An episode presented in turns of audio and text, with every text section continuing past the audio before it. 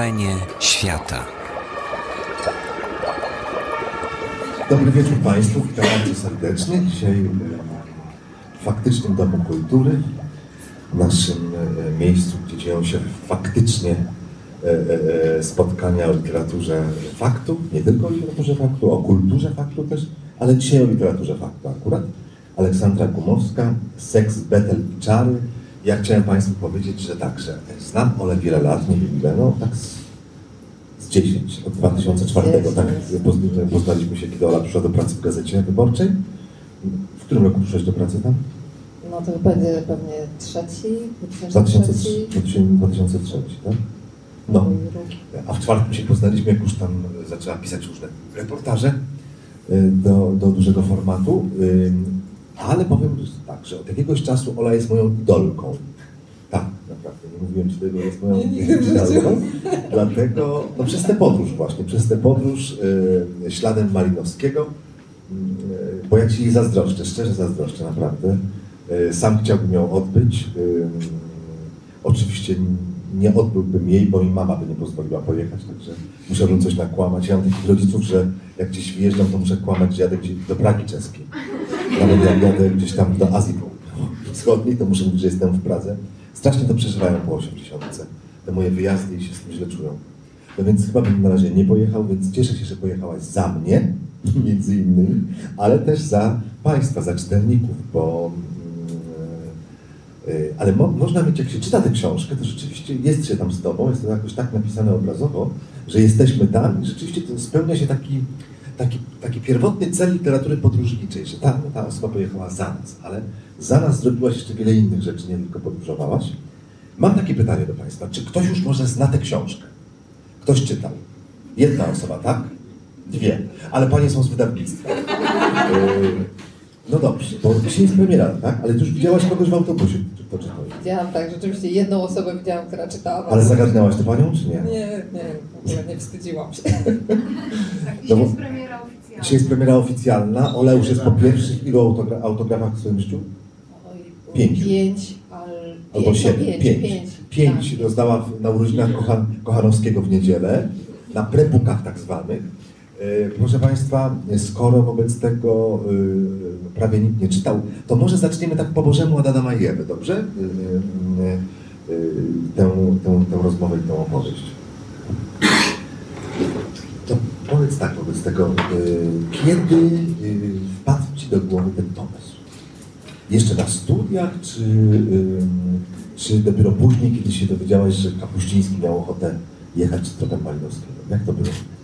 Takie, takie ziarenko zostało zasiane w momencie, kiedy studiowałam antropologię kulturową. Tam mieliśmy na pierwszym roku zajęcia z y, Australii i Oceanii, które prowadził ksiądz profesor, wtedy jeszcze doktor Wojciech Bębel. I on po prostu takie show przed nami, zupełne show y, roztaczał. Y, wtedy wszyscy zakochaliśmy się w Oceanii, w Papui-Nowej Gwinei. Y, potem, no właśnie, potem to zostawiłam, ale gdzieś to tam y, zostało. I później w dwa tysiące dziewiątym roku straciłam etat. Straciłam etat, natomiast wcześniej dostałam... Ale coś zyskałaś.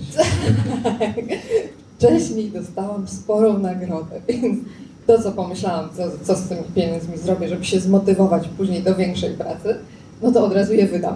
Więc wymyśliłam, gdzie by to pojechać, jak najdalej się da.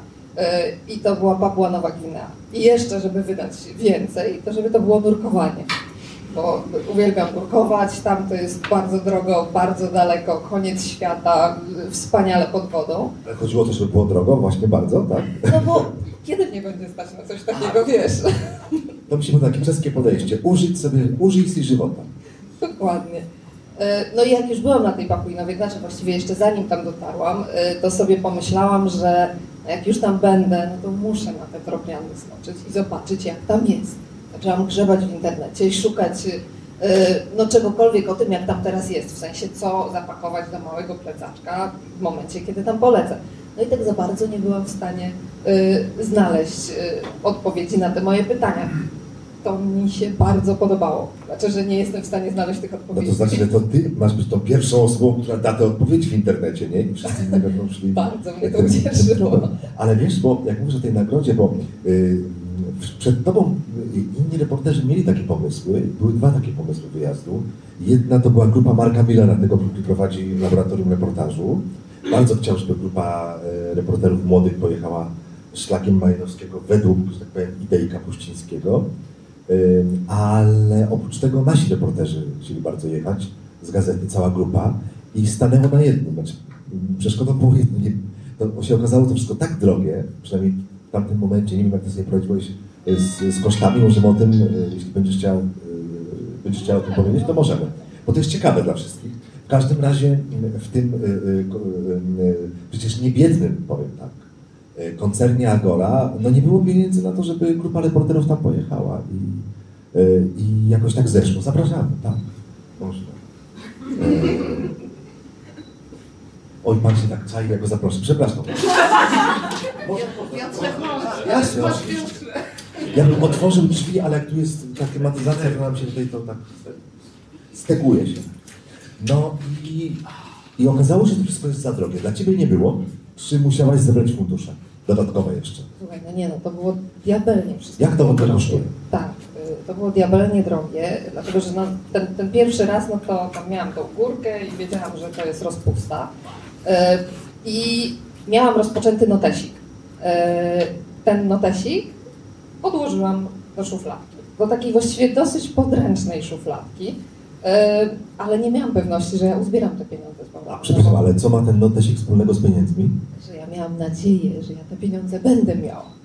A i to jest, był notesik do wyjazdu? To był A, notesik do powrotu, bo to był, wiesz, rozpoczęty czarny notesik, aha, który rozpoczęłam tam na, na Kiribinie, uh-huh. No i to odłożyłam, żeby to dokończyć. Rozumiem. Dokończyć już, na, już zbierając prawdziwy materiał, już naprawdę zbierając materiał. Tak, tak, tak dokładnie. E, no i zaczęłam szukać różnych stypendiów, fundacji, rozglądać, gdzie by tu można było e, e, jakieś tam fundusze na te e, bilety, przede wszystkim bilety, no a też sam pobyt tam na miejscu też nie jest tani, dlatego że to jest naprawdę koniec świata, tam wszystko trzeba sprowadzać z Australii yy, i no nie zaraz, jest... Zaraz, nie poczekaj, ale z książki wynika, że wystarczy zapłacić raz na jakiś czas jakiejś rodzinie, żeby oni mieli na kupno ryby i żeby mieli na puszkę tuńczyka ze sklepu, ponieważ tuńczyk w puszce okazuje się, że jest największym... Jak to nazwać? Tym się, tym się gości przyjmuje, to jest, po prostu. To jest rarytas. Jeżeli ktoś komuś, prawda, stawia przed nim puszkę z tuńczykiem, no to jest właśnie to naj, naj, naj, najbardziej, prawda, eleganckie, pożądane danie. Wszystko prawda, tylko Trobriandczycy są bardzo wymagający i, to, i mają bardzo duże rodziny, więc po pierwsze to nie jest tak, że jedziesz tam i opłacasz tylko siebie. Bo to po pierwsze jest niegrzeczne, aha, a po drugie, no tak po prostu się tego nie robi i ludzie tego nie oczekują od ciebie, oczekują znacznie więcej, yy, więc... Jak to otworzę, ja nie mogę, ludzie uciekają.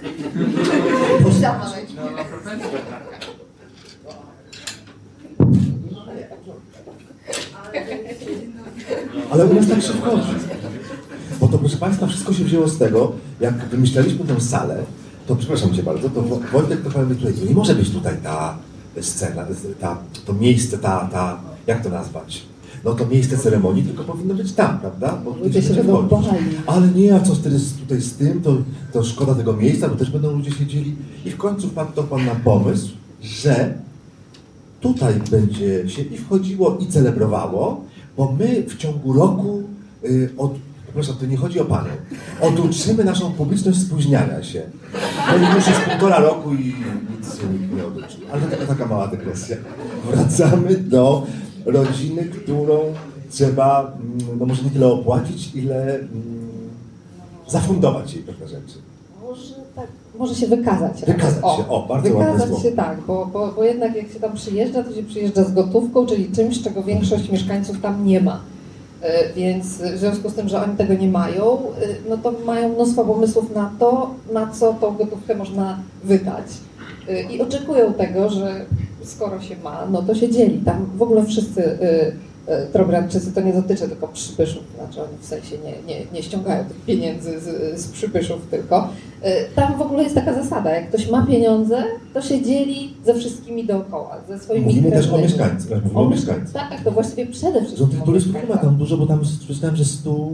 Do stu rocznie. Do stu rocznie, tak, jest tak dużo. Tak, więc właściwie nie ma kogo obcierać i właściwie prawda też jest taka, że jak są ceny na targu, to ceny na targu nie rosną wraz z pojawieniem się turystów. To znaczy turysta dostaje dokładnie tą samą cenę, co miejsce. Nie na przykład. No nie, nie. Ale dobrze, a powiedz, gdzie ty trzymałaś pieniądze? Ja nie uważam, żebym miała być okradziona, ale zawsze mnie to ciekawi, jak ktoś jeździ do miejsca, to gdzie on sobie trzyma pieniądze? Ale we wsi? No we wsi. Tak, znaczy gdzie trzymałaś bieżące, gdzie trzymałaś zapas na powrót? We wsi to już to trzymałam w plecaku i naprawdę się nie przejmowałam mm. za bardzo. A w momencie, kiedy nie we wsi, miałam taki specjalny paseczek, taki cieniutki i tam wciskałam te pieniążki już na, na lotnisku w Port Moresby, w momencie, kiedy wypłaciłam z bankomatu, tak zwijałam te pieniążki w takie ruloniki i wciskałam do tego paseczka. Ale paseczek taki do spodni, tak? Tak, tak. To taki zwyczajny zupełnie paseczek, no i pewnie gdzieś w notesach jeszcze miałam poupychane. Bo pytałem kiedyś Ryszarda Kapuścińskiego na spotkaniu, no i właśnie też w różnych miejscach, a poza tym tak często mnie nie okradali, panie Mariuszu, raz tylko. No właśnie mnie też, właściwie, nie no, tak na, na, na całym świecie, gdzie jeździłam, gdzie ten Port Moresby, takie straszne, jedno z najgorszych miejsc na świecie całym i najniebezpieczniejszych, no to jedyny taksówkarz, który mnie oszukał, to z Torunia.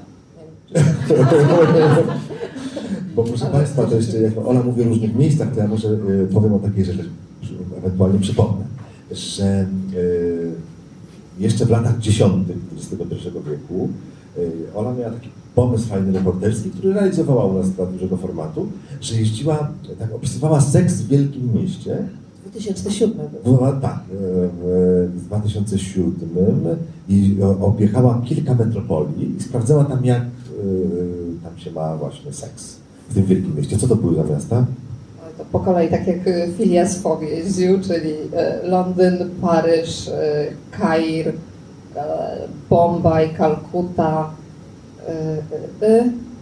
Singapur, Hongkong, Szanghaj, San Francisco. A, nie, Szanghaj, Tokio, San Francisco i Nowy Jork. No i teraz, dlaczego właśnie zmierzałem do tego, żeby Ola wymieniła te, te miasta? Bo Państwo sobie wyobrażają, e,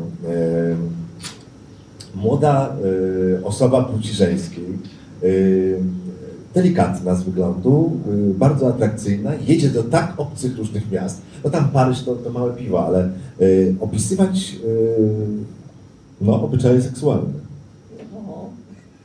Do tego i potem na Trobriandy. I też, I też obyczaje seksualne między innymi. Tak, bo to, to właśnie, bo ten seks to rzeczywiście tak przyciąga, tak? Ciebie? Nie, nie pewnie też, ale wydaje mi się, że jednak sporą część społeczeństwa.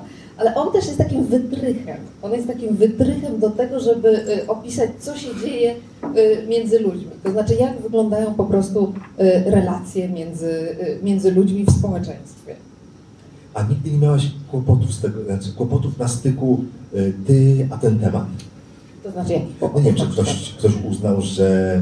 Bo Beata Pawlak mi to opowiadała, że mm, świętej pamięci, kiedy jeździła mm, na, na Daleki Wschód, to, że uważano, że jeśli ona pyta o ich życie, pyta o sprawy intymne, pyta o sprawy prywatne, to jest to jakaś zawoalowana chęć zbliżenia się nie tylko takiego dziennikarskiego, ale jeszcze inna, że, że ona po to jeździ, żeby szukać przygód erotycznych. Znaczy właściwie to... No nie, nie. W Paryżu był taki chłopak, który tak usiłował mnie na tamtą stronę przekabacić właśnie na to, ale nie, generalnie nie. Nie miałam jakoś... No i to jest bardzo y, symptomatyczne i ciekawe. Jeśli taksówkarz oszukuje, to nie z Bombaju, tylko z Torunia, a jeśli ktoś usiłuje być molestujący, to nie. Nie, absolutnie w żadnym Kairze, w żadnym właśnie, Bombaju i w żadnej Kalkucie. Nie. Dobrze, wracamy teraz do tej, tej podróży, którą sfinalizowałaś tytułem Seks, Betel i Czary. Wydawnictwo Znak, jeszcze powiem, bo nie powiedziałem, wydało tę... tę niezwykłą podróż ze zdjęciami, co mi się bardzo podobało. I ten pomysł, żeby porównać, proszę Państwa, tutaj są zdjęcia Malinowskiego e, i Ola mm, no, ma zdjęcia współczesne w podobnych, w podobnych sytuacjach, e, właściwie w podobnych, a, e, takich, w podobnym ustawieniu bohaterów.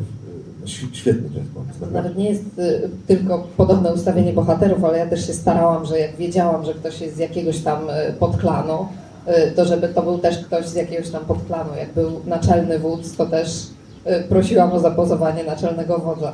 A to się wzięło stąd, że naprawdę jak pierwszy raz tam wylądowałam, to y, no to ja się poczułam jak w środku tego czarno-białego zdjęcia. I później sobie pomyślałam, że strasznie fajnie by było pokazać to, co się zmieniło i co się nie zmieniło, bo tam właśnie jednocześnie się strasznie dużo zmieniło i też sporo pozostało. No właśnie, tu niezmieniło. Mam takie dwa zdjęcia. Jest zdjęcie, prawda, tu jest Malinowski jeszcze w sepi i, i, i, i Ola Gumowska już w kolorze. I jest tak, na pierwszym zdjęciu Malinowskiego jest naczelny wódz Toluwa z najmłodszym synem Gipapą, który trzyma garnek na wapno ojca. No i tutaj mamy teraz naczelny wódz e, Puli, Pula Yasi, Pula Yasi z najmłodszym synem Kwajwają, który trzyma plastikową butelkę na wapno ojca. W podpisie już widzimy różnicę, prawda? Tu mamy garnek, który pewnie nie wiem, czy był gliniany, czy cynowy. Gliniany. Gliniany. Tak, tak. E, a tutaj mamy już butelkę plastikową, natomiast różnicą jeszcze jest to, że e, tam panowie byli prawie nadzy, a tutaj już są e, ubrani w bardzo, bym powiedział, współczesne, zachodnie. Tak, Kwajwaja jeszcze specjalnie, czyli ten młodszy, młodszy, najmłodszy syn wodza współczesnego jeszcze specjalnie się ubrał w koszulę i, i takie wyjściowe spodnie, żeby... żeby ale generalnie on chodzi ubrany, czy, czy chodzi nie, tak jak ten sprzed stu lat? Nie, no ubrany, nie, ubrany, ubrany, ubrany, aczkolwiek pewnie bez koszuli i, i z jakichś, czasem może w, w takich lap-lapach, czyli w takich materiałach, które się wokół bioder owija. Także jest kilka takich, takich świetnych porównań, to rzeczywiście robi, robi wrażenie. Dobrze, czyli byłaś na Trobrianda razy dwa. Ten pierwszy to był taki raz... Na cztery dni. Na cztery dni. Króciutko, ale od razu muszę dodać, że to naprawdę to jest tak, że ta rzeczywistość tam zasysa. Że, że te cztery dni, że tam się niesamowicie wiele działo. Znaczy, poza tym, że no właśnie, ja byłam przygotowana tym Malinowskim, więc wie, troszkę wiedziałam, czego się spodziewać, albo próbowałam porównywać. Więc jakby tam mózg mi cały czas parował i, i chodził. Te cztery dni były naprawdę niesamowicie y, intensywne. I teraz tak, pierwsze reakcje na, na, na, na Ciebie, jak najbardziej przyjazne. Bo tutaj jedno z najciekawszych stron, jakie przeczytałem, nie wiem, czy teraz znajdę, ale powiem z pamięci, że okazuje się, że każda rodzina ma swojego antropologa po tym Malinowskim. Każda rodzina e, właściwie już gościła jakiegoś przybysza, który nie tylko ją opisywał, ale, ale, ale, ale też życie, życie w okolicy. Także e, przyjęta byłaś... Tak, przyjęta była przyjęta. Bardzo dobrze, aczkolwiek właściwie tym lepiej, że mnie przyjął naczelny wódz. To znaczy, to nie była no, jakaś rodzina, tylko to była ta rodzina, która jest jakby naj... No właśnie, nie chcę powiedzieć najpotężniejsza, no ale taka naj, najbardziej znacząca na całej wyspie. I no właśnie, oni z reguły nie przyjmują jednak ani turystów, mają jednego antropologa od dwa tysiące szóstego roku i tylko... Ta rodzina. Tak, tak, ta rodzina wodza. Bo przyznam, to tylko może trzeba wyjaśnić, że oni, ta rodzina wodza nie chce przyjmować innych, bo ten antropolog, co przyjechał do nich w dwa tysiące szóstym, nie skończył jeszcze swojej pracy i oni, oni przez szacunek dla niego nie chcą... No, nie chcą psuć mu roboty. Tak, nie chcą psuć roboty, nie chcą się zadawać z innymi. To jest, strasznie mi się to spodobało. Tak, tak. Znaczy to, jest, to jest naprawdę poważny, szanowany profesor i tutaj właściwie się temu wcale nie dziwię. Oni prosili, już w tym, kiedy byłam za, za pierwszym razem, prosili, żebym nie przyjeżdżała w tym samym terminie i żebym ich powiadomiła, kiedy, kiedy przyjadę. Na początku też mówili, żebym się nie kontaktowała z nim, więc skontaktowałam się dopiero kiedy już, już po tej drugiej, po tym, po tym drugim pobycie, ale oni też mówili i tak mówili, powtórz mu, jak będziesz się z nim widziała, że ty jesteś dziennikarką, nie jesteś antropolożką i że pytałaś nas o zupełnie inne rzeczy. No i tak się umówiliśmy, no tak było. A pytałaś o inne rzeczy? Tak mi się wydaje, aczkolwiek... Znaczy, właściwie to tak, bo jak się z nim później spotkałam, to na przykład yy, yy, on rzeczywiście powiedział, że nie zapytał nigdy wodza o to, dlaczego mieszka ze swoją żoną, yy, chociaż powinien mieszkać w swoim osobnym domku. Yy, ma zresztą taki domek wybudowany i on nie chciał sobie psuć z nim relacji i dlatego nie zapytał, czyli pytałam jednak o inne rzeczy. Ale uważasz, że można o to zapytać? Było? Tak. Znaczy, nie wiem, no, nie wiem, czy on mógł, bo on jednak był bardziej w tej, do, przyjęty do tej społeczności, a no ja jednak... Znaczy... A zaraz to, czyli, czyli ktoś, kto, kto nie jest z nimi zbyt blisko, może właśnie pytać o rzeczy dziwne czy kontrowersyjne, tak? Wiesz co, no nie wiem, czy, ja to sobie tak tłumaczyłam, że, że no ja tam ileś tych faux pas przecież popełniałam po drodze i oni mi to wybaczali i jakby... Trobriandczycy mają takie podejście, że... Yy, jeżeli twoja kultura ci na to pozwala, to wszystko w porządku. Możesz to robić. To zawsze możesz okłamać, że moja kultura pozwala na to. No nie możesz się tak się ratować. A w jakim momencie tak się ratowałaś? To powiedz o jednym z tych faux pas. No nie, no to, to na pewno toaleta. Bo się mówi, że to okrutne.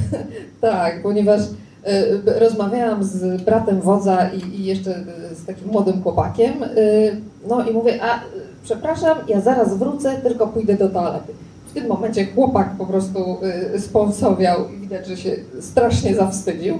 Ja sobie poszłam, wróciłam, no i później brat woza mi tłumaczył niektóre rzeczy jak dziecku i mówi, słuchaj, no tak się nie mówi, tak się nie mówi, bo później się jeszcze dowiedziałam, w ogóle nie mówi się o takich czynnościach o, takich fizjologicznych. Tak, tak, fizjologicznych. W każdym razie idzie się do ogrodu i chyc na boczek.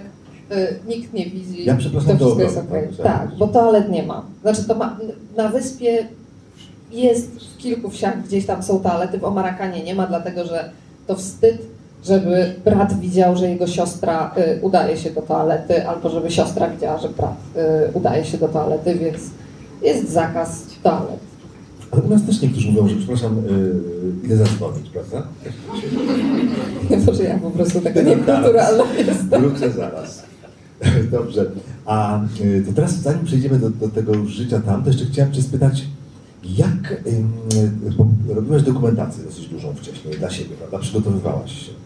Yy, troszkę trwała ta dokumentacja, prawda? I jak długo zajęło ci samo przygotowanie takie merytoryczne, łącznie z czytaniem tego, tych, tych grubych yy, opasów, tak, Malinowskiego? Nie, nie, nie wiem, czy jestem w stanie to policzyć, bo zaczęłam już czytać też nawet przed tym króciutkim wyjazdem, tak? Więc sobie gdzieś tam przejrzałam tego Malinowskiego, którego, którego miałam. Przejrzałam też wtedy dziennik. No potem to, znaczy na pewno było bardzo intensywne pół roku tuż, tuż przed wyjazdem i to też było takie pół roku, kiedy ja wiedziałam, że być może pojadę, a być może nie pojadę. No więc to było, no tak, myślę, że to było takie najbardziej intensywne. No a po drodze gdzieś tam też zbierałam przez te trzy lata y, informacje, gdzie szukać, tak? Albo gdzie, gdzie może coś, coś fajnego być, albo czego może nie być, czyli na przykład na Amazonie przyjrzałam y, wszystko, co dotyczy Trobriandów, y, też różne właśnie... Było tego dużo, czy nie? Nie, nie. Bardzo mało, mhm. bardzo mało. Znaczy to wszystko dało się ogarnąć. Czyli jest szansa, że twoja książka będzie przełożona na inne języki? To pytanie do wydawnictwa. No tak, mówię to nie bez celu. Yy, a czy, yy, czy były rzeczy, które... Nie, może inaczej jeszcze zapytam. Czy jechałaś tam z jakąś hipotezą? A może z jakąś tezą nawet? Wiesz co, znaczy chciałam, na pewno chciałam zrobić porównanie. Porównanie pomiędzy tym, co... Yy, było za czasów Malinowskiego, a tym, co, co jest teraz. I właściwie tak, tak, po pierwszym wyjeździe nabrałam takie, to też Malinowski to podkreślał, więc jakby on mnie też troszkę do tego na, nakręcił, że ci misjonarze, to oni psują Kiribinę. Te, te misje chrześcijańskie, metodystów, katolików, to jest coś strasznego, psują kulturę i e, e, rzeczywiście e, no, ta kultura zniknie przed nich. No tak, degeneruje się w taki sposób tak. zachodni. A potem się okazało na miejscu yy, i właściwie trochę tak sobie myślałam, że rany, no jestem z Polski, w Polsce większość to katolicy, A ja właściwie doszłam do wniosku, że tam te misje katolickie to dosyć mocno wspierają kulturę, w przeciwieństwie do metodystów. Do metod- no może jeszcze nawet nie tyle metodystów, co zielonoświątkowców, którzy palą wszelkie oznaki tradycji, czy tam tradycyjne pieniądze kobiece, albo jam, czyli te wielkie takie bulwy, które są podstawą kultury Trobriandczyków. Więc tak, rzeczywiście się zdziwiłam, jak siostra katolicka mówiła, że oni zatracą ten swój język, zatracą tą swoją kulturę i, i strasznie tego żałowała. O, pytam o te, o te tezy i o te hipotezy ewentualnie, bo w tym dzisiejszym dużym formacie bardzo ciekawy wywiad z Olą Gumowską zrobił Tomasz Kwaśniewski i mówisz tutaj tak. On pyta, czy w powietrzu jest w ogóle tam aura seksualności. I Ola mówi, że tak, ale w wyobraźni turystów. E, wszystko jest dyskretne i mimo, że panują inne zasady niż u nas, to jednak wszystko jest nimi regulowane. I nie ma seksu na widoku, nie ma orgii. Jak wiadomo, Bronisław Malinowski napisał Życie seksualne dzikich, to jest gruba i nużąca książka, ale on tam troszkę pisał też o pozycjach seksualnych i większość ludzi, która przyjeżdża na Trobriandy, wie, że Malinowski napisał taką książkę, a w związku z tym, że jest to Wyspa Miłości, że tam jest pełna swoboda seksualna. Ale niewielu z nich doczytało, na czym tak naprawdę to polega. Tylko działa im wyobraźnia. Tak, no bo gdyby przeczytali to Życie seksualne dzikich, to tak naprawdę, znaczy to rzeczywiście to się trzeba dosyć mocno przyłożyć, bo... Czytać. Tak, Malinowski, znaczy on bardzo obrazowo pisze, ale też bardzo się powtarza, bo ma strasznie rozwlekłe zdania i co chwila też powtarza to samo, co już było wcześniej, bo on te swoje książki dyktował. On miał bardzo słaby wzrok i zawsze komuś, komuś dyktował, później to poprawiał, no im był starszy, tym jeszcze więcej poprawek nanosił, no ale no właśnie, to jest dosyć, tam jest sporo takich antropologicznych szczegółów dotyczących kultury, życia społecznego, a, a tego, co tam się dzieje w, pomiędzy dwiema osobami młodszymi w krzakach, a starszymi w domach, no tego tam za dużo nie ma. No dobrze, to ja Ci teraz zadam pytanie, używając tutaj Twojego zdania z tej wypowiedzi, to powiedz, Olu, na czym to tak naprawdę tam polega? Ten, ten seks no tak, na tak, czym polega? Tak, że jest tam pełna swoboda seksualna i są orgie, a nie, nie, nie wielu z nich doczytało, właśnie. Na czym tak naprawdę to polega. No to, to właśnie powiedz, na czym to wszystko tam polega. No dobrze, no więc tak. Oczywiście w, w, takiej, w takim zgęszczeniu, bo przecież cała, cała książka jest o tym. To tak, to rzeczywiście y, życie seksualne nadal tam, jak na, na nasze, y, y, y, porównując z naszymi y, warunkami, to rozpoczynają tam dzieci wcześniej. Y, I teraz znowu... Tylko nie mówimy o pedofilii, tylko mówimy nie, o dzieciach między sobą. Tak, tak, to jest oczywiście między sobą, rówieśnicy. Już małe dzieci jakby się bawią w, w spółkowanie, jak to, jak to oni mówią, a później nastolatki, już chłopcy w wieku tam... Ale dlaczego mówisz coś inaczej niż u nas? Ja też się bawiłem w przedszkolu. To nie wiedziałam. Oczywiście spojrzę na to inaczej. Nie, ale tam są zachęcani przez rodziców, tak? Znaczy to jest, to jest u nas to pewnie... Dostałeś po łapach czy coś. Od pani przedszkolanki, bo to no było właśnie, no właśnie, no to tam pewnie nikt by nie, nie, nie, dał, po nie dał po łapach zupełnie. Tak, chłopcy w wieku trzynastu do czternastu lat wyprowadzają się od swoich rodziców, budują sobie swój własny malutki domek. Ja mieszkałam w takim domku kawalera, on już miał, on już miał chyba osiemnaście lat, już teraz wyleciał. Z blaszanym dachem czy nie z blaszanym? Mój był zblaszany. A, to był bardzo e, e, ekskluzywny i drogi dom zblaszany. Tak. Tak, rzeczywiście. Ale ściany miał z e, liści bananowca. No to on był taki pół, pół, pół na pół. Tak, tak. Ale miał też drzwi, bo sporo domów nie ma drzwi, a ten miał drzwi. I właściwie jakby się uprzeć, to mogłabym poprosić, żeby tam było jakieś zamknięcie. E, wracając no i co z tym osiemnastolatkiem pod blaszanym dachem, bo jest bardzo ciekawie. Więc ten y, pokój, jak tylko weszłam właściwie, bo ja nie wiedziałam, kto się wyprowadził z tego domku w momencie, kiedy, kiedy się do niego wprowadzałam, ale się domyśliłam po tym, że tam było mnóstwo kwiatów w środku, sztucznych kwiatów. Kwiaty piękne dookoła, kolorowe, kwieciste, y, laplapy, czyli właśnie te takie y, przepaski y, biodrowe.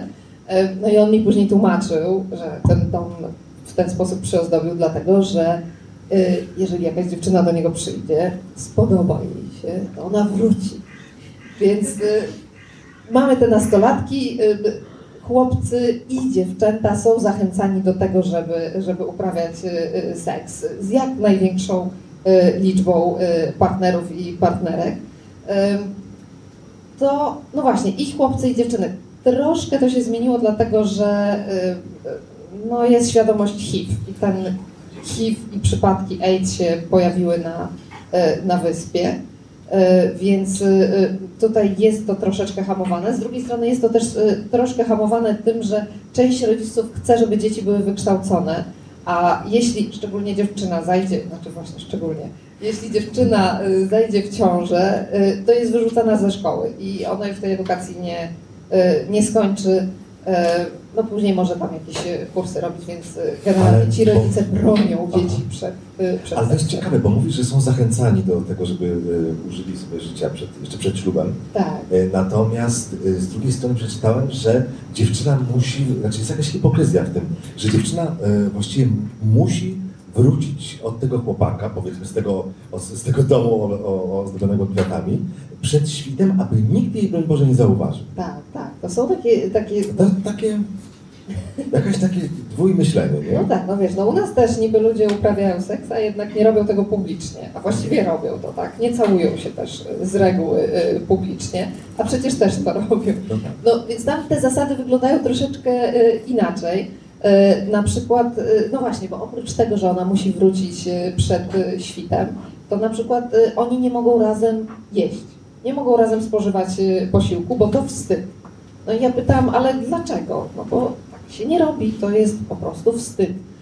Dopiero kiedy, kiedy są małżeństwem, mogą razem jeść i wtedy nie mogą już uprawiać seksu z innymi, bo to jest po prostu zdrada. A jak mąż zdradza żonę, to żona może się obrazić i od niego odejść i on wtedy naprawdę sporo traci.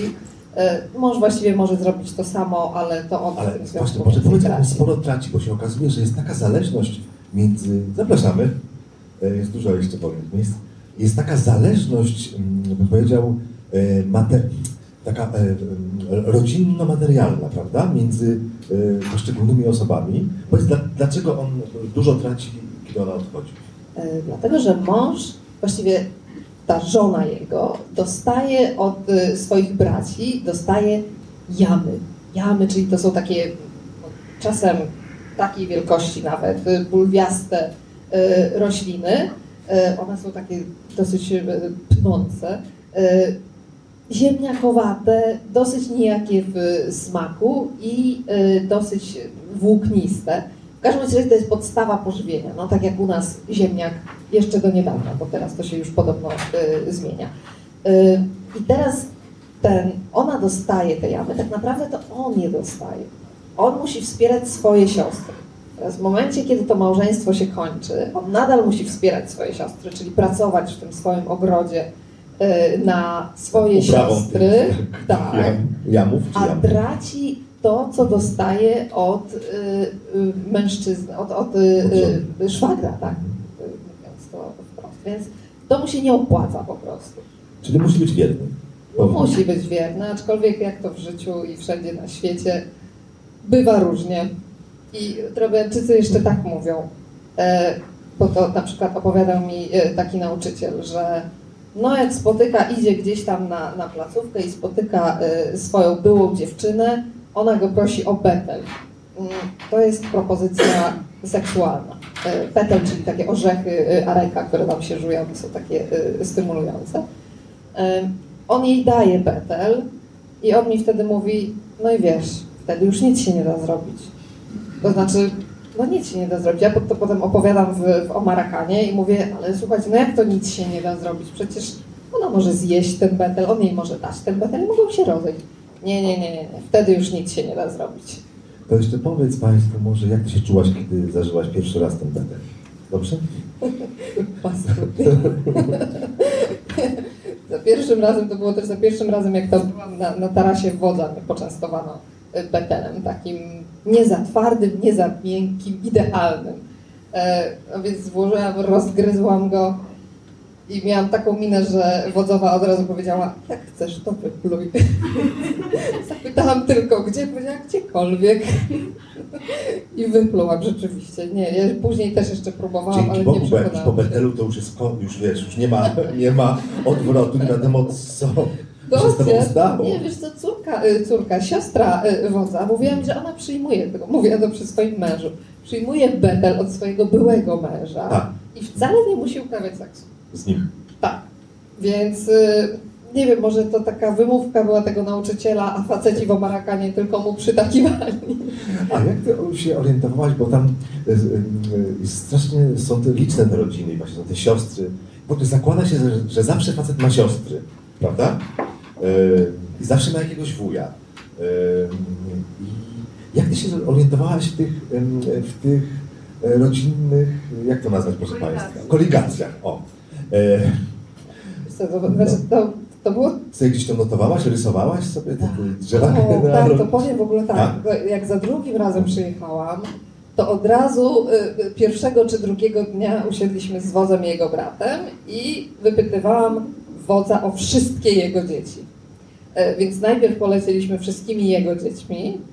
Y, przy okazji się dowiedziałam, że jego ulubiona żona ma też dzieci z no, właściwie nie poprzednim wodzem, tylko jeszcze wcześniejszym wodzem. Więc które, które adoptował obecny wódz.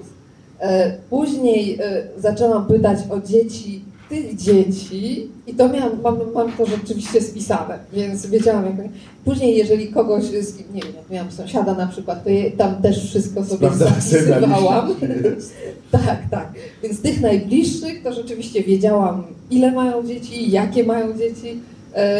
I generalnie gdzie są te ich rodziny połączone, ale jak gdzieś chodziłam po wyspie, to co chwilę mnie zaskakiwało, że ktoś jest czyimś tam siostrzeńcem, albo że czyimś bratem, synem, albo w ogóle jakąś daleką rodziną, ale gdzieś tam jesteśmy spokrewnieni. Ale to jeszcze powiedz może o tym, że jeżeli żona woda, czy w ogóle jakakolwiek żona ma dzieci z innym mężczyzną, to ten mężczyzna nie ma tak za bardzo pretensji o to, ten, ten właściwy mąż. Nie, to w ogóle nie bo jest problem. Bo w ogóle one nie mają dziećmi, dzieci z nimi, tylko dzieci mają z przodkami, tak? Znaczy teraz już troszkę nie do końca. Bo to jest tak, że na Trobriandach, o tym pisał Malinowski, kobieta zachodzi w ciążę nie dlatego, że ma stosunek seksualny z mężczyzną, ale dlatego, że z wyspy Tuma, dokąd udają się dusze zmarłych, przybywają dusze z powrotem, bo te dusze tam sobie siedzą jak w raju, tam w ogóle tańczą, jedzą, jest fantastycznie i w pewnym momencie ten cały żywot rajski im się nudzi i zaczynają młodnieć. Młodnieją do postaci noworodka i przedostają się z powrotem na Kiribinę. Tuma to jest rzeczywista wyspa, tam nawet teraz ktoś by próbował zamieszkiwać. W każdym razie przedostają się z powrotem na wyspę i przez głowę albo przez pochwę, jak to pisał Malinowski, nie, to byli podzieleni tutaj, chociaż on nawet pisał, że przez pochwę to, to byli niepewni informatorzy, przedostaje się do brzucha kobiety. Stąd ojciec, czy mąż kobiety nie był takim ojcem, ojcem w sensie biologicznym. Jak wraca po roku do domu i się okazuje, że żona ma nowe dziecko, to nie ma... Nie, w ogóle nie ma żadnych pretensji, no bo wiadomo, że to jest dziecko tego zmarłego przodka i oni zupełnie nie rozumieli, o co chodzi. No teraz już mieli lekcję biologii i wiedzą, że no, ten facet to jednak coś ma wspólnego z tym, że kobieta zachodzi w ciążę, ale Ten, ten tradycyjny, ta tradycyjna e, historia nadal może służyć jako wymówka, e, bo nie tak dawno e, któraś antropolożka właśnie pisała o tym, że toczyła się sprawa w sądzie, e, bo mąż właśnie wystąpił przeciwko żonie, wraca, a tu proszę dziecko, jego nie było wystarczająco długo, żeby e, to nie było jego dziecko i wtedy e, matka tej dziewczyny powiedziała, że to jest dziecko duchów. I sąd przyklepał sprawę. Proszę państwa, książka jest jeszcze ciekawsza od tego, co mówi Ola, a Ola mówi wspaniale. Ale wiesz co, za, zagubił nam się jeszcze jeden wątek. Zamieszkała tego osiemnastolatka pod tym blaszanym dachem. No i jak tam cię gościł? Jak, jak... A mnie w ogóle nie gościł, jego tam nie było. A jego nie było? Nie, no przestań, to był taki pokoik, wiesz, jak, no nie wiem, tutaj powiedzmy, odtąd, odtąd, może tam kawałeczek jeszcze, nie. Także się mieściłam się z, z, z moją pojedynczą moskitierą i tam troszeczkę y, zostawało marginesu. On się, ja go nie widziałam na oczy, jak się wyprowadził. Później rzeczywiście z nim, y, z nim rozmawiałam, ale jego tam nie było. Nie, nie. nie. Tam rzeczywiście y, y, y, zięć, wodza przychodził y, i na przykład mówił, że a wiesz co, mój kolega to chciałby do ciebie przyjść na noc. Czy tam, że przyjdzie, on w ogóle mówił, że przyjdzie do ciebie na noc. No i tam pośmialiśmy się, pośmialiśmy, ustaliliśmy, że jednak nie przyjdzie i nie przychodził. I no ten chłopiec, ten chłopiec, no ten, ten młody mężczyzna, w którego domu zamieszkałam, on dostał po prostu polecenie od wodza, że ma się wyprowadzić i zamieszkał obok w domu u swojej siostry i, i syna wodza. Dobrze, to przejdźmy teraz jeszcze do Malinowskiego, bo jest tutaj cały rozdział o nie tylko o Bronisławie Malinowskim, ale w ogóle rozdział, który nazywa się Życie seksualne antropologów. Nie wiem, czy mnie za to nie zabiją, ale konsultowałam to z jedną antropolożką i powiedziała, eee, to żadna nowość. Jeśli chodzi o Malinowskiego, to, to rzeczywiście ten portret, który tutaj kreślisz, jego, który, jego portret, który kreślisz, jest taki, no taki na pół sympatyczny, jak powiedziała, na pół nie. Wiesz co, ja nie wiem, czy ja bym go polubiła.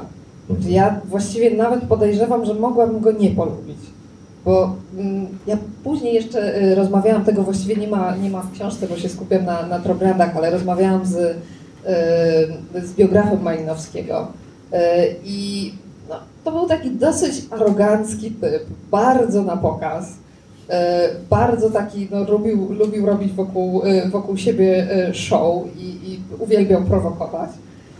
Więc to są takie cechy, które mogłyby sprawić, żebym, że tak powiem, nie, nie polubiła go, ale z drugiej strony był ponoć niesamowicie uroczy, więc być może byłby na tyle uroczy, żebym połknęła ten urok. Ale wiesz, co mnie zaskoczyło, ta jego taka ukryta twarz, taka, bym powiedział, no taka trochę kolonialna, taki jakiś stosunek lekceważący do ludzi, których, których badał, których opisywał. Wiesz co, nie wiem, bo mówisz o tym, jak tam mówił o tych czarnuchach, tak i tak, no to jest straszne oczywiście i znaczy ja to próbuję tłumaczyć nerwami. Że odreagowywał. Że odreagowywał w ten sposób, bo on rzeczywiście bluzga w tym swoim dzienniku osobistym. Tak, bo nie mówimy o, o książce z zapisem badań, tylko o, o dzienniku osobistym, który prowadzono równolegle. Tak, na, na tych miejscowych. Nie robi tego, nie robi tego jakoś szczególnie też często w tym dzienniku, ale rzeczywiście czasami to są bardzo paskudne takie wybuchy wściekłości, gdzie na przykład mówi albo my, albo oni zostaną niewolnikami i z dwojga... Że ktoś musi być niewolnikiem, tak. Albo oni, albo my. Tak, tak. Jak to, jak i, to i w my? Takim razie wolę, żeby, żeby tymi niewolnikami byli oni, więc trzeba trzymać ich krótko. No po prostu ktoś, kto jest antropologiem i, i takim... Że tej twarzy nie miał swoich dziełach naukowych. No absolutnie no. Tego nie miał, no bo on był uznawany za człowieka, który zrównał kultury. Trobriandczycy są jednym z, z tych ludów, dzięki których wiemy, że kultury są równe, że są inne, ale nie, nie ma tam, tak jak wcześniej myślano, że mamy tą kulturę europejską na najwyższym poziomie, a wszystko inne jest niżej i dopiero do tej europejskiej kultury będzie się doczołgować. Dlatego też Ryszard Kapuściński tak się fascynował Malinowskim, bo właśnie miał ten obraz tego, tego prawda, pierwszego, czy jednego z pierwszych, który uważam, że kultury są równo, równoprawne, ale wtedy jeszcze, kiedy Rzym Kapuściński nie wyszedł, ten, ten prywatny, pełny, ten prywatny ten dziennik pełny. pełny, pełny tak, tak, znaczy, bo już był ten, był ten po angielsku wydany mm-hmm. oczywiście w tysiąc dziewięćset sześćdziesiątym siódmym roku, straszny skandal wy, wywołał, tam jest wystarczająco już dużo bluzgów, ale rzeczywiście nie było tego pełnego dziennika, pełnego wydania, który profesor Grażyna Kubica-Helle wydała. Wody. A powiedz, czy ty sobie z dzieł Malinowskiego na przykład wynotowałaś jakieś obserwacje, czy jakieś prawdy, czy jakieś takie wytyczne dla siebie, że właśnie do, zależy ci na tym, żeby y, konkretne rzeczy sprawdzić, zweryfikować, jak wyglądają postulata? No tak, tak. Z takich głównych rzeczy, no to, to zgadnie. No seks, tak? przede wszystkim seks. Poza tym religia, czyli mamy tą opozycję pomiędzy czarami, czarownicami, czarnoksiężnikami czy czarownikami i chrześcijaństwem, bo chrześcijaństwo tam już było na, zanim dwadzieścia jeden lat chyba przed, przed Malinowskim tam pierwsi misjonarze się pojawili, więc to już jest sto dwadzieścia lat. A jeśli chodzi o punkt drugi, o mafię, to się mówi, yy, pamiętam z książki, że Malinowski zabił magię. Jest, taka, jest taki pogląd, prawda? To też nie wszyscy. Mhm. To mówi z kolei pierwszy antropolog pochodzenia kiribińskiego, yy, profesor Linus Digimrina. On uważa, że przez to, że Malinowski spisał yy, formuły magiczne, zabił y, magię, dlatego że to jest zamknięcie magii w książce, czyli tak jakby zamknięcie y, czegoś, co jest aktywne i co działa w gablocie muzealnej i to, i to w ten sposób nie działa.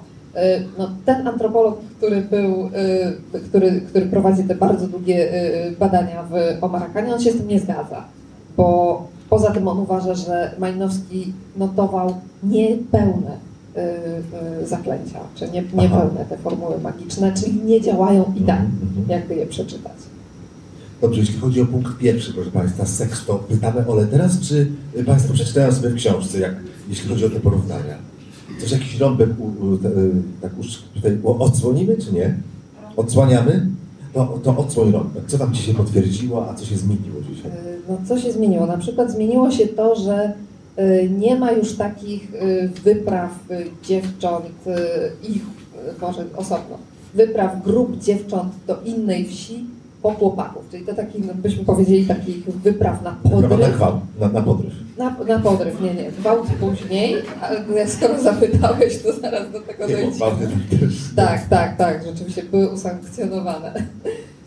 W każdym bądź razie tego już nie ma. Tak samo chłopcy wyruszali na, na podryw do, do, do innych wsi po dziewczęta, no i tego już nie ma. Z tym gwałtem to było tak, że podczas żniw, podczas takiego festiwalu Mila Mala, który się odbywał mniej więcej teraz, albo troszkę bardziej pod koniec czerwca, to jest taki festiwal tańców, rozpasania, obżarstwa, wszystkiego, wszystkiego naj. Był też dozwolony gwałt i wtedy dziewczęta grupowo na przykład gwałciły chłopca jednego albo odwrotnie, chłopcy gwałcili dziewczęta. No teraz weszło prawo Papui-Nowej Gwinei, które za gwałt po prostu karze, więc jakby jest to... Tutaj ta tradycja nie ma nic do rzeczy i rzeczywiście chłopak czy dziewczyna idą do więzienia. I to wyobraźnia zaczyna pracować, jak to można w ogóle mężczyznę gwałcić, jak kobieta może, no ale dobrze. Malinowski to dokładnie opisuje. Tak. Dobrze, tak, seks, potem magia, potem ta trzecia rzecz, którą chciałaś sprawdzić. To, to, to chrześcijaństwo A. i magia, tak, mhm. czyli to napięcie pomiędzy chrześcijaństwem i magią i to jest To jest naprawdę fascynujące, bo to współistnieje yy, chrześcijaństwo i, i magia i właściwie teraz to są takie dwie siły, które walczą ze sobą. Yy, walczą duchy yy, tych przodków, czy tych yy, czarowników, te, te moc czarowników walczy z mocą Jezusa. Yy, I albo kapłani, czy, czy duchowni chrześcijańscy są wzywani na pomoc, kiedy ktoś uważa, że czarownik rzucił na niego taki czar, że rychło umrze, idą wtedy do księdza czy do pastora poprosić o błogosławieństwo. I jeśli ksiądz czy pastor ma dużą moc, to jest w stanie ich uleczyć.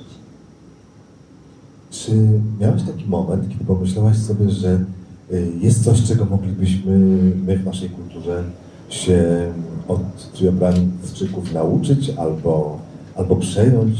Gdyby ich kultura zakażała, to czym byśmy się mogli zakazić na przykład? No, no właśnie, wiesz co, to jest, to jest dosyć trudne pytanie, dlatego że ja się jakoś skupiałam na tym, jak to tam działa wewnątrz. I to jest dosyć spójny system. Teraz na przykład to, co mi przychodzi do głowy... Ciężko jest... coś przenieść, tak jakiś tak, element. Tak, bo to są też rzeczy, które na przykład, nie wiem, no u nas były.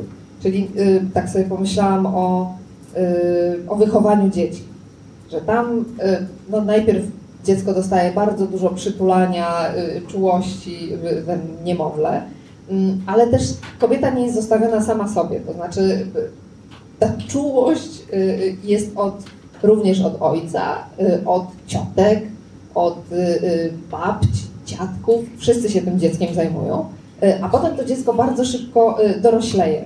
To znaczy trzylatki już sobie same chodzą po wsi i wtedy wszyscy we wsi mają na nie oko. No i teraz co, spróbujmy to przenieść u nas, tak? Wypuszczamy tutaj trzylatki na ulicę, niech sobie chodzą. No może rzeczywiście, gdyby kierowcy byli uważni, gdyby przechodnie, no nie wiem co, no to słabo, słabo by to wyszło. Czy coś jeszcze pewnie, tak? No jeśli, jeśli. No, nie wiem tak za bardzo. No bo to są też takie rzeczy cywilizacyjne, typu, że no, tam jednak nie ma komputerów, teraz weszły tam komórki, ale też mówiłaś, większość... A że miałaś, że cię wódz zawiadamiał, żebyś nie przyjechała w terminie, kiedy jest ten antropolog, to jak, w jakiej formie on cię zawiadamiał? Nie, nie, to on mnie nie zawiadamiał, tylko umówiliśmy się za tym pierwszym razem, bo tam wtedy były trzy linie telefoniczne na, na wyspie, że ja zadzwonię do właścicielki jednego z pensjonatów. Nie rodzina wodza ma te linie, nie? Nie, w ogóle nie, wódz wtedy nie miał telefonu, to A, w ogóle był skandal, bo wódz wcześniej miał telefon, samorząd płacił za ten telefon, tylko rachunki były za wysokie, dokładnie, więc mu ten telefon zabrali. No, wódz po pierwsze ma dużą rodzinę, po drugie mają też rozsianą nie tylko w Papui-Nowej Gwinei. Ale to można by przenieść, proszę Państwa, właśnie do naszej kultury, nie? Zabranie telefonu? Jak wódz nasz coś za dużo, jeden z któryś z wodów wydaje, to my mu przycinamy. Tak, tak. Odcinamy mu telefon przynajmniej. Więc się, umówiliśmy się, że, że ja do tej właścicielki pensjonatu zadzwonię, ona się skon, skontaktuje z pensjonatem, wtedy oni zapytają, ja zadzwonię drugi raz i znaczy tak to wyglądało właściwie za, za drugim razem, że ja tylko już wtedy y, znalazłam numer telefonu y, jakiś nowy do tego pensjonatu i poprosiłam, odebrał też taki Toku, którego wcześniej poznałam, mówię Toku, tutaj mówi Aleksandra, a Aleksandra, tak nie wiem do końca czy on mnie poznał, czy mnie nie poznał, w każdym razie był, był na tyle miły, że się ucieszył. I poprosiłam go, żeby zapytał wodza, czy mogę przyjechać na początku września. No i następnego dnia z powrotem zadzwoniłam i, i on powiedział, wódz zaprasza. A czy w tej pracy miałaś tam taki moment, kiedy pomyślałaś sobie, że jesteś szczęśliwa, jako reporterka, takie szczęście reportera? Tak. Takie, jakie to były momenty? O Jezu, jak fajnie, że tu jestem. Tak, tak, to były takie momenty. Już nawet nie chodzi o to, że możesz to napisać, tylko że możesz przeżyć coś. Tak, tak, to, to takie... zachwyt nad pięknem przyrody, czy pięknem okoliczności przyrody na przykład. Jak wracałam od na przykład siostry wodza i już było ciemno, nie wiem, to może nawet nie było późno, około dwudziestej pierwszej może, i podnoszę głowę i mamy tak, takie zarysy palem wysoko, rozgwieżdżone niebo, co też nie często się zdarzało, bo sporo lało już w tym okresie. Gdzieś tam nietoperze się albo przelatują, albo się obijają o mango, gdzieś tam w, w mangowcach. No i wtedy sobie myślisz, no jest fajnie, to jest super miejsce do pracy. A nie mówiła ci mama, że nietoperze się wplątują na włosy? Nie, nie, nie. Mówiłaś, nie, nie, nie, nie, absolutnie. Nie miałam też przećwiczone, bo, bo czasami nietoperz wpadał do dziadków, więc jakby dziadek wtedy łapał go w ręcznik i wyrzucał na zewnątrz i oddawał. A jeśli chodzi o jakieś momenty szczęśliwości, w sensie, znaczy, kiedy, zebra, kiedy zbierałaś materiał, kiedy dowiadywałaś się czegoś? To znaczy jakoś chyba, ja nie, nie jestem szczęśliwa, bo zawsze mam wrażenie, że robię za mało. Aha. Ale czasami się słyszy jakieś zdanie i sobie myślisz, o Jezu, jak wspaniale, że to zdanie padło. Wiesz co, to, to ja no wtedy nie pytam, nie, bo ja wtedy pytam dalej. Znaczy pada jakieś fajne zdanie i nie upajasz, ja to generalnie tak, tak, ja po prostu zasuwam, zasuwam dalej i z reguły mam wrażenie, że nie zrobiłam tego, co chciałam i w ogóle jest tragedia. I dopiero jak zaczynam to spisywać, to się okazuje, że jakie to ciekawe. Proszę Państwa, no właśnie, jakie to ciekawe. Tak sobie myślę, że w pięćdziesiątej minucie naszego spotkania mogę oddać Państwu już głos, jeśli są jakieś pytania do Oli, no bo wydaje mi się, że rzeczywiście jest o co pytać. Ja jeszcze wszystko nie spytałem, ale chciałbym troszkę tak zmienić. Zawstydziliśmy jednak wszystkich, zobacz. Nie, nie, nie, nie, nie. Na pewno są pytania, prawda? Nie ma? O, no ja wiedziałem, że tak. Pan właśnie wczoraj też, w poniedziałek też miał fajne pytania. Więc jak Bronisław Malinowski przyjechał sto lat temu, to rzeczywiście tam, tam to był dziki kraj. Nawet rozpoznano. Ale teraz sto lat po Malinowskim, to już tam tych ekip badaczy, podróżników ciekawych było dużo. I ja myślę, że tak jak Indianie w Afryce Północnej i Południowej odkrywają też tam już scenki takie te z życia tego pierwotnego i tych, co, co ludzie zjadali czy, czy polowali, tak oni chyba teraz też tam troszeczkę e, to, no, to udaną zastój cywilizacji, czy, czy nie, czy, czy, czy nie udają cywilizacji, bardziej, bardziej udają. To jest jedna sprawa. Druga sprawa, jak to się odbywa, że to znaczy nie tylko biali ludzie, ale i Chińczycy i Hindusi tam nie docierają. Czy tam są nieciekawe warunki życia, nie ma Boga naturalnie, że w ogóle tam się nie próbuje te, te tereny okupować czy zaludniać. To jest drugie. Trzecie pytanie, jak oni się sami tam z przeludnieniem to regulują? Bo jeżeli tam tak dzieci zaczynają wcześniej erotykę, no to ta prokreacja powinna dawać im nadwyżki ludzi. Dzieci się ludzie podzieli po, po tym po, i nie dochodzi do kazirodztwa. A w ogóle potem teraz jak administracja tam jest regulowana. Administracja, że właśnie czy to sądowisko, to już jest w rękach tubylców, bo już właściwie oni od pokoleń mogą być wykształceni. Już pani na pewno tam bardziej oni rozmawiają w języku angielskim niż tam swoją, w swoich kilka rzeczach. I właśnie jak to jest, czy tam ci, rząd australijski takich zostawił jako taką enklawę i nie, nie, nie, nie włącza, bo u siebie tam próbował też tych, tych cywilizować. No zaraz, jak tam się tak. I teraz tam są te różne, różne pretensje. No tak, ja zacznę od końca i potem jakbym proszę pilnować, czy będę po kolei pamiętać. Od końca. Czyli tak, administracja rzeczywiście jest y, przejęta przez y, Kiribińczyków. Co w, w tysiąc dziewięćset siedemdziesiątym piątym roku, kiedy Papua y, uzyskała niepodległość, y, wtedy też y, rząd i, i samorząd y, kiribiński, znaczy przejęli, przejęli y, Kiribińczycy, y, więc to oni tam y, rządzą. Australijczycy, no właśnie, oni ciągle tam są w takich różnych y, y, funduszach. To znaczy ciągle wspierają y, y, w ogóle Papuę Nową Gwineę, mają tam różne y, projekty, są różne fundacje i sporo australijskich y, pieniędzy na, na Papui Nowej Gwinei ląduje. Y, trzecie pytanie dotyczyło Chińczyków i, i Hindusów. Znaczy, jeśli chodzi o Kiriwinę, to rzeczywiście nie ma tam y, żadnych y, y, właśnie czy, czy Hindusów, czy, czy y, Chińczyków. Tam nie ma dokładnie, tak jak Pan powiedział, nie ma bogactw. Jedyne bogactwo Kiriwiny to jest wapno, czyli z rafy, z rafy i z tego podłoża wapiennego uzyskują wapno, czyli no to nie jest szczególnie atrakcyjne dla inwestorów. Ale słyszałam, że Chińczycy mieli budować most pomiędzy Kiriwiną a Wakutą, taką mniejszą wyspą na na południu. Do tego nie doszło, bo Wakutajczycy się na to nie zgodzili. Chińczyków jest sporo na południu Papui Nowej Gwinei i w ogóle w Papui Nowej Gwinei. Tam rzeczywiście robią biznesy, bo już no, na tej głównej wyspie to tam jest sporo bogactw, do tego kawa i no, jest na czym robić pieniądze. Drugie i pierwsze pytania zapomnieliśmy. Drugie było jakie?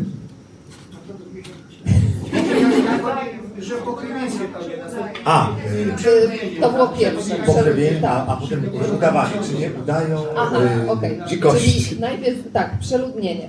To jest bardzo duży problem dla Kiriwińczyków rzeczywiście. I y, ich to martwi. Y, martwi ich mniej więcej od y, lat y, osiemdziesiątych, y, kiedy właściwie nawet siedemdziesiątych, takich późniejszych, kiedy zaczęto zauważać wzrost liczby ludności, a właściwie dzieci. No bo też ciutkę się pewnie poprawiła, czy służba zdrowia, to by nie za dużo powiedziane, ale jednak ta opieka higiena zdrowotna, higiena też, tak, rzeczywiście. I to jest, oni uważają, że to jest kłopot, dlatego że jest coraz mniej ziemi do, do podziału, a żyją z ziemi, to znaczy tam ciągle nie ma możliwości zarobkowania, więc to jest kłopot. Bo każdy musi mieć ten ogród zresztą, który... Tak, wielo, no z tego się żyje, z tego się żyje. Jak nie ma się ogrodu, no to nie ma, nie ma z czego żyć. Dlatego też część rodziców y, przykłada wagę do, do edukacji, y, żeby jakoś wyjść z tego zaklętego kręgu, że trzeba dostać y, od kogoś y, ziemię, co nie jest łatwe i też nie gwarantuje sukcesu, dlatego że po pierwsze na Kiriwinie można zostać nauczycielką, jeżeli się jest kobietą, nauczycielką albo pielęgniarką. Jeśli jest się mężczyzną, nie wiem co właściwie można, aha, no urzędnikami jeszcze mogą zostać jedni i, i drudzy. Mężczyźni pielęgniarkami nie zostają, więc właściwie chyba mają mniej możliwości zarobkowania. Na głównej wyspie jest też więcej bezrobotnych niż tych zarabiających, więc te perspektywy nie są naj, najciekawsze. Jest promowana antykoncepcja i jest promowana po piątym dziecku. To znaczy po piątym dziecku pielęgniarki mówią... To jeszcze nie Chiny. Nie, nie, nie, nie ma polityki jednego dziecka. Dlatego, no właśnie, znowu, dzieci też nieco łożą na rodziców. Dlatego nie można odcinać rodziców od, od możliwości posiadania dzieci.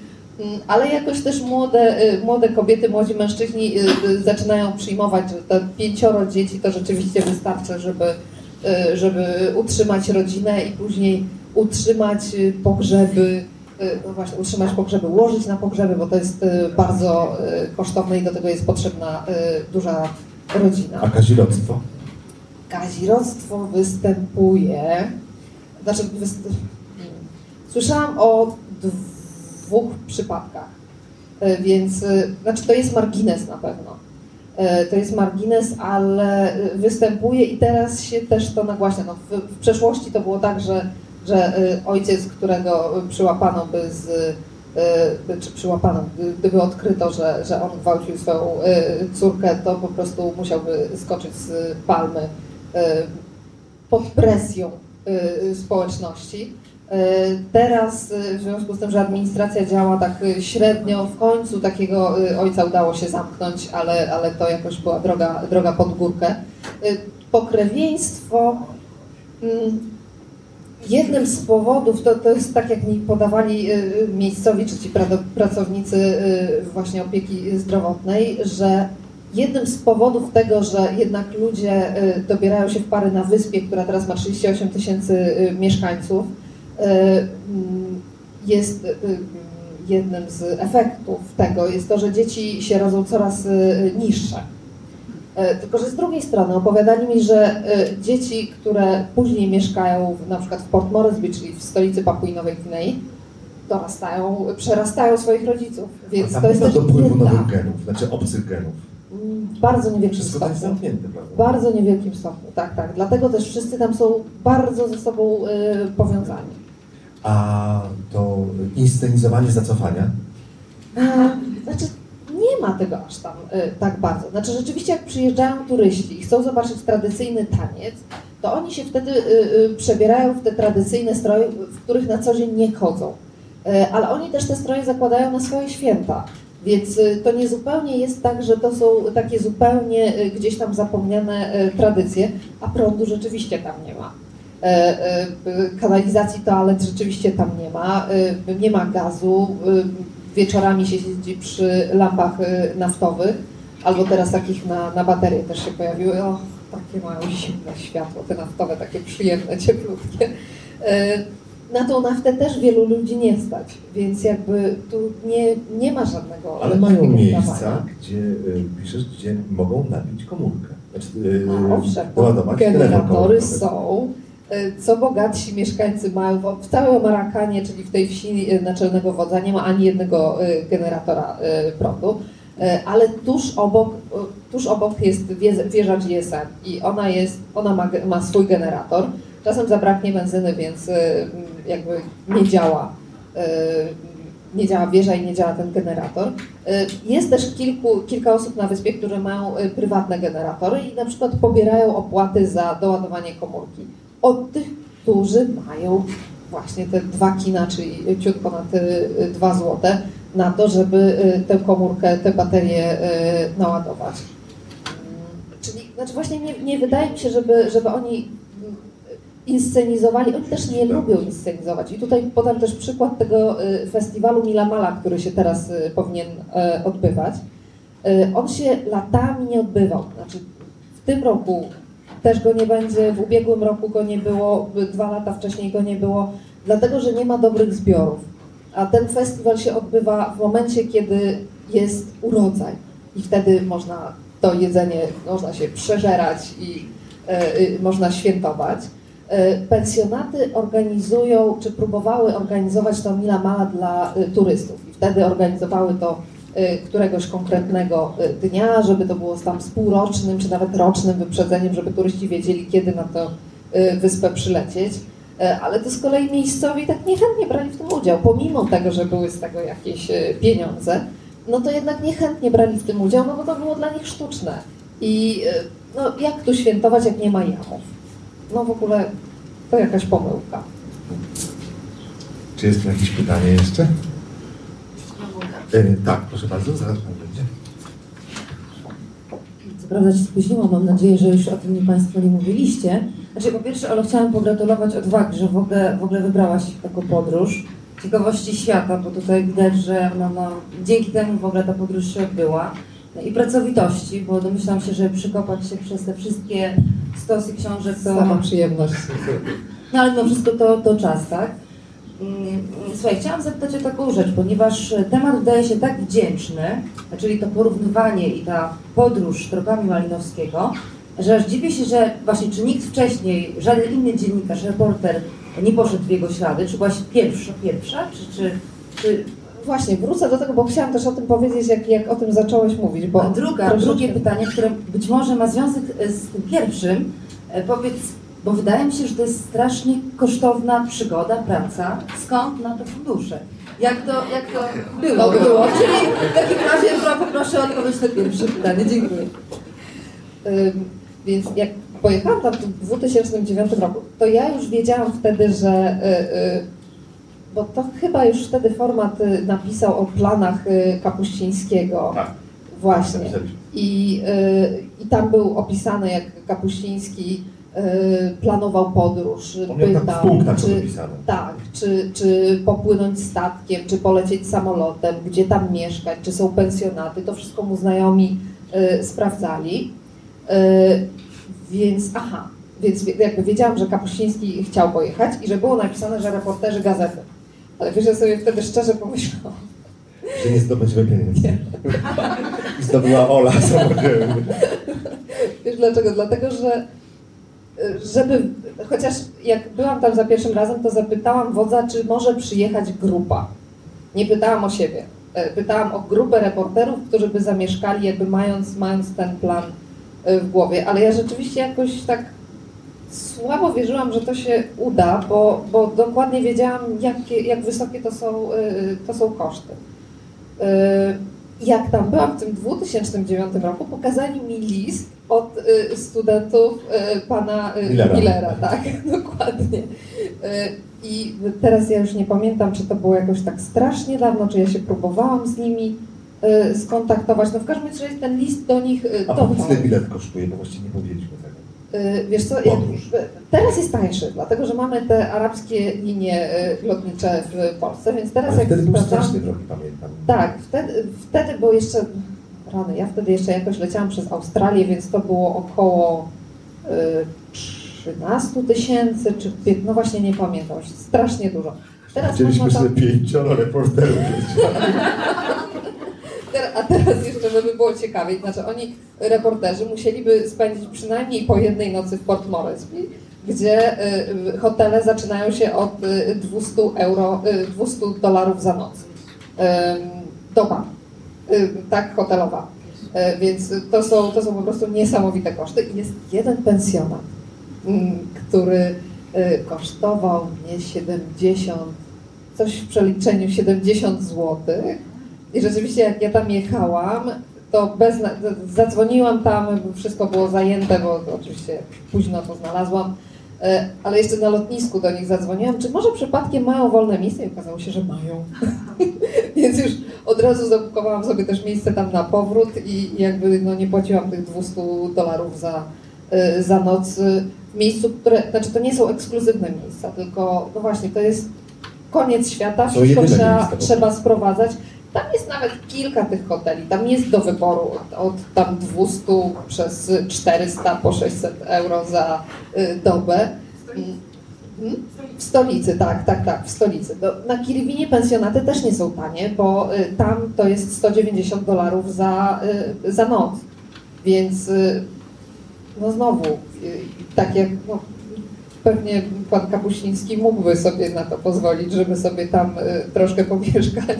No, ja miałam przewidziane, jak już jechałam za tym drugim razem, kiedy wiedziałam, że to może być jedyne miejsce, gdzie jest prąd, bo wtedy jeszcze nie było tych generatorów, to sobie tak zaplanowałam, że raz na tydzień wezmę sobie tam dobę, przez cztery godziny będę ładować sprzęt, te wszystkie tam komórki, czy komputer. Tak, komputer, aparat przede wszystkim, nie, komputera nie wzięłam wtedy, ale aparat i, i, i nagrywarkę, więc miałam też to wliczone w koszta, na szczęście nie musiałam tego wydawać. Odpowiedzieliśmy, tak? Znaczy odpowiedziała Ola na oba pytania? O szczegóły zapytam już. Na dobrze, dobrze, pamiętam. E, dziękuję bardzo. Ja też się spóźniłem, także przepraszam, jeśli pytanie już padło. E, interesuje mnie, w jaki sposób miejscowi postrzegają kulturę zachodnią, co oni myślą, i, a także jak wiele o niej wiedzą. A także interesuje mnie, jak to się dzieje, że zachowują swoją odrębność. Czy to jest z ich strony intencjonalne? E, czy, czy, czy są... Czy istnieje pewne specjalne, jakby być może od strony wodza, działanie, żeby tę te, te, odrębność, tę odrębną tożsamość zachować? Zachód coraz bardziej się podoba, znaczy szczególnie młodym, bo w związku z tym, że są te generatory, to też zaczęły się pojawiać taki system monitor i filmy na pendrive'ie. Więc w Omarakanie niestety raz, mnie wtedy akurat nie było na... A jakiś hit filmowy mają na pendrive'ach? Wiesz co, no oglądałam Piratów z Karaibów na, na placówce i to... Znaczy naprawdę, jeżeli ktoś robi film, polecam go wysłać na, na Kiribinę, bo ludzie niesamowicie reagują żywiołowo. Po prostu jak tam Johnny Depp się bił z kimś tam, wszyscy, takie reakcje były no, niesamowite, tak? Bardzo, bardzo takie y, y, impulsywne, y, więc mają filmy, czyli oglądają, poza tym są szkoły. Y, szkoły od pewnego momentu y, y, uczą już po angielsku, znaczy to też miejscowi, ale, y, ale uczą po angielsku, pierwsze klasy są y, po kiribińsku. Y, Młodym się podoba, podobają się samochody, motocykle, telewizory, satelity, no bo tam też są satelity na wyspie, więc na przykład mogli, no w jednej ze wsi mnie przywitali, a Polska, strasznie kiepsko grają w piłkę, bo oglądali Mistrzostwa Europy w piłce nożnej, gdzie tam nie wyszli Polacy z grupy. No ale zaraz potem im ta satelita padła i znowu dochodzimy do, do tego momentu, gdzie wszystko trzeba sprowadzać z Australii, więc po prostu jest pusty talerz niedziałający.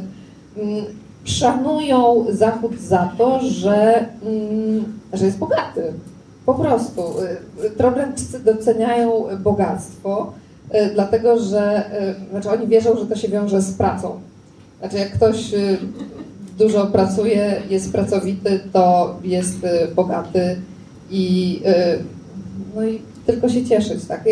Byłam, byłam, to było niesamowite spotkanie, bo w momencie, kiedy byłam tam na wyspie, przypłynął jacht, który, o rety, nie pamiętam już teraz ile on kosztował za, chyba w przeliczeniu na osobę wychodziło dwadzieścia jeden tysięcy euro za tydzień. I przypłynął bardzo bogaty Belg z, ze swoją rodziną. I tu nie było, ze strony Trobriandczyków nie było w ogóle żadnych takich zabiegów typu ej, rzuć troszkę kaski, jak jesteś taki bogaty, albo my tu jesteśmy tacy biedni, może by się pan dołożył, proszę, proszę, tak, nie mamy, nie mamy czego do garnka włożyć. Oni szanowali tego faceta, że on był w stanie zdobyć takie pieniądze. Więc to jest ten zachód. Co jeszcze? Generalnie szanują. A, wódz jeszcze. Skąd ta tradycja? To jest też bardzo dobre pytanie. To jest pytanie, nad którym głowią się antropolodzy i z którymi też próbowałam to ustalić. Dlaczego Trobriandczycy, pomimo tego, że już Malinowski pisał, że to jest koniec kultury Trobriandczyków, oni nadal się trzymają i są na, na Papui Nowej Gwinei uważani za takich naj, jednych z najbardziej tradycyjnych. I no właściwie tak jeden antropolog tak podrzucał, być może dlatego, że to jest wyspa dosyć izolowana. Ale znowu, ona jest tak izolowana, że tam dwa do trzech samolotów tygodniowo ląduje. Jest połączona z, z cywilizacją, ale nie wiem, nie, nie udało nam się znaleźć takiej odpowiedzi na to, dlaczego oni jednak są tradycyjni. Dlaczego jak się wyprowadzają z, z Kiribiny do, do Port Moresby, to tam uprawiają te swoje jamy i dlaczego patrzą, czy ziomek ma wielki brzuch, czy nie. Bo jak ma wielki brzuch, to znaczy, że słabo pracuje, to znaczy, że żaden z niego trobriandczyk, to znaczy, że to wstyd. Proszę Państwa. Zanim zachęcę Państwa do kupowania książki Seks, Betel i Czary, autorka z przyjemnością na pewno je Państwu podpisze,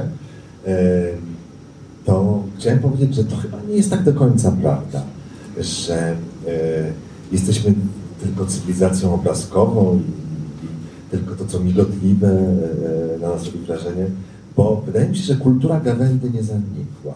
Jak słyszę takiego gawędziarza, jak, taką gawędziarkę jak Olę, to naprawdę można jej słuchać, słuchać. Wcale niepotrzebne są ani filmy, ani obrazki, yy, prawda, ani żadne wideoklipy yy, jesteś miły. Z tej podróży. No nie, chyba się Państwo ze mną zgodzą, prawda? Yy, I z tego się bardzo cieszę i gratuluję Ci tego pierwszego spotkania autorskiego, takiego prawdziwego w moim życiu. Bardzo dziękuję, bardzo dziękuję Tobie, bardzo dziękuję Państwu, że przyszliście Ale... na to moje pierwsze spotkanie w życiu.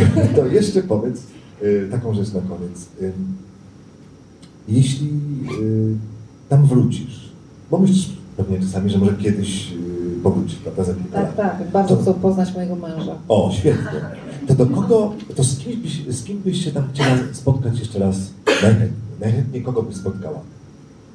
Oczywiście, znaczy wszystkich y, mieszkańców Omarakany, znaczy na, na pewno bym udała się prosto do wodza, y, na pewno do y, jego córki y, Barbary, y, zwanej y, lokalnie Uarkiesą i jej męża Mosko, y, na pewno do y, brata wodza y, Józefa i na pewno do siostry wodza, Która, której mąż jest yy, magiem miłości. No tak, jak pojedziesz z mężem, oczywiście, że tak. Ile już jesteście małżeństwem? Oj, sporo. Tak, już dziesięć lat temu poznałem Cię jako mężatkę w gazecie. No tak, tak, tak. Rzeczywiście. Drodzy Państwo, yy, no, bardzo dziękuję Ci, Olu. Dziękuję serdecznie. Yy, dziękuję Państwu bardzo. Cóż, zapraszam do yy, lektury yy, książki yy, Śladem Bronisława Malinowskiego. Dziękuję. Dziękuję.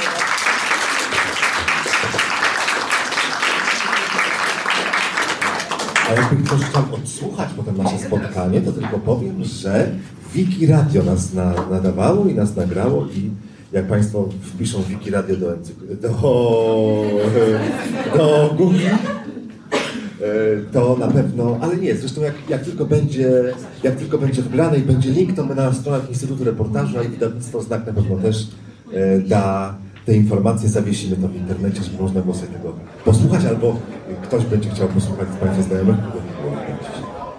Fundacja Instytut Reportażu zaprasza do swojej księgarni z literaturą faktu i kawą Wrzenie Świata na ulicy Gałczyńskiego siedem w Warszawie.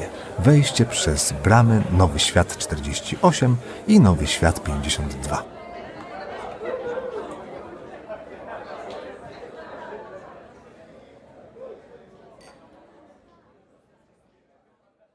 Zapraszam do słuchania pozostałych podcastów Wikiradia. Można znaleźć je na stronie podcasty kropka info ukośnik Wikiradio.